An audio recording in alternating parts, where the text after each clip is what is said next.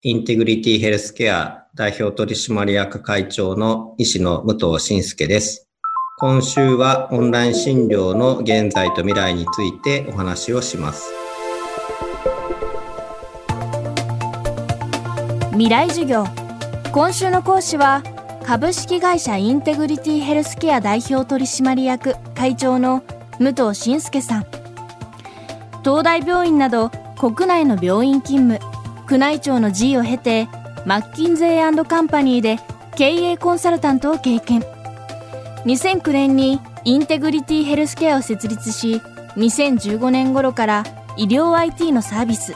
またオンライン診療システムヤードックのサービスを続けています。新型コロナウイルスの感染拡大でオンライン診療が特例的に緩和され2ヶ月。まだ対応している医療機関は限定的だと言いますがそれでもメリットや課題が浮き彫りになってきているといいます。未来授業2時間目。テーマはオンライン診療の限界と可能性。まずあのやはり問題としてはですねあの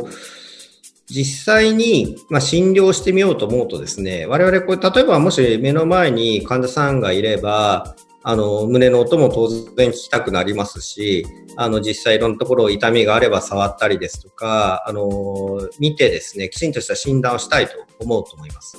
で、必要があれば採血のをして、まあ、より、あの、詳細なデータを得ようと思うんですが、まあ、そういったものをやろうと思ってもできないと。で、従って、まあ、トリアージという方は我々しますけれども、もうその人が本当に、その、ほっといて、ある意味ほっといていいような、えー、軽症なのかと。例えば、風邪であれば、あの、漢方薬ですね。一般的な漢方薬を飲んで様子を見ていいのか、まあ、それとも、もしかしたら気管支炎かもしれないので、これはきちんと、えー、調べた方がいいと。その重症だったかもしれない患者さんを見落としている可能性というのは、やはりあり得ます。やっぱりその適切なあの短い時間での診断をして、えー、早めにえーのまあ、我々の言葉で言うと介入と言いますけれども、まあ、薬を飲んでいただいたり、いろんなことをしてもらうということが、やや遅れる可能性はある。これは間違いありません。ただし、一方で、その受診控えをしてしまって、患者さんが何らかの理由に、えー、よってですね、え医療機関を受診できない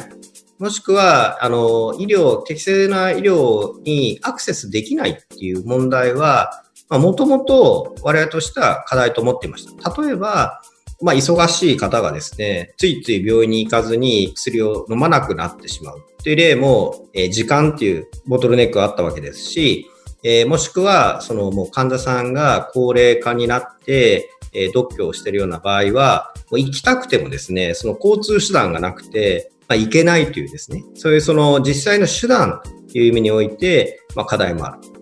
で、まあ、もう一つ、あの、大きいのはやっぱり人間なので、どうしてもですね、その決められたことを守るわけではないので、その人間の特性として、そのきちんとやっぱりあの受診をしたり薬を飲むってことが、まあ、難しいわけですので、まあ、そういったこともあってですね、いずれにしても本来あるべきえ定期的に受診をし、定期的に内服をする医療というものは、どんどんどんどんと、まあ、あの課題の方が大きくなるだろうなというふうには思っていましたので、でこれがオンライン診療で、えー、我々医師がですね、きちんと、まあ、こういう時には、あの、こういう診断があるかもしれないから、あの、この薬を飲みなさいですとか、まあ、ワクチンだったら、もうこの時期に受けないといけないので、受けた方がいいよとかですね、そういったことを補うという意味においてはですね、非常にあの良い面があると思っています。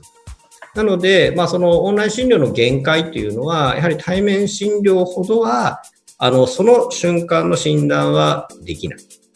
えー、ただし、ゼロよりははるかに良いという観点がまずあります。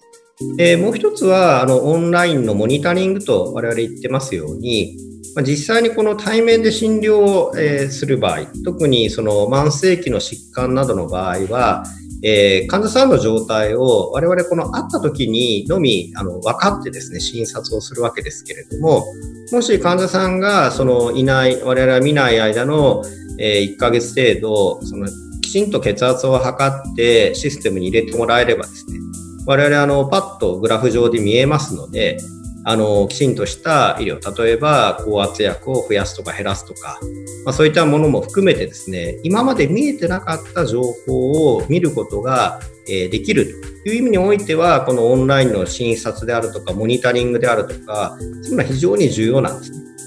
なので、まあ、あの、そういういわゆるプロコンですかね、そのメリット、デメリットある中で、あの、今回のそのオンライン診療は役に立つところというのはかなりあるだろうと。で特にこのコロナの時期において、えー、患者さんが受診控えをしているときには、えー、メリットの方がデメリットを上回っていると、このように思っています。まあ、コロナの間の次元措置ということで、今、初診も OK であるとか、あとはあの、まあ、そこに対しての診療報酬がついたりとか、まあ、そういったことがあるわけですけれども、少し落ち着いた後にですね、あのきっと振り返ることをするべきで、きちんとま分析をした結果、えー、残すべきものは残して、えー、まあ、あの規制をもう一回厳しくしなければいけないところはした方が良いと思います。ただ、全般的にはもうこのコロナ、まあ、ウィズコロナとも言えると思うんですが、人々の生活様式を大きく変えていきますので、これが、え医療においてもですね、同じようなことが起きると。従いまして、オンライン診療というのは、あの、今と同じ形ではないかもしれませんが、え必ず、え残っていくというふうに思います。今週の講師は、株式会社インテグリティヘルスケア代表取締役会長の武藤信介さん。今日のテーマはオンライン診療の限界と可能性でした。明日も武藤さんの講義をお送りします。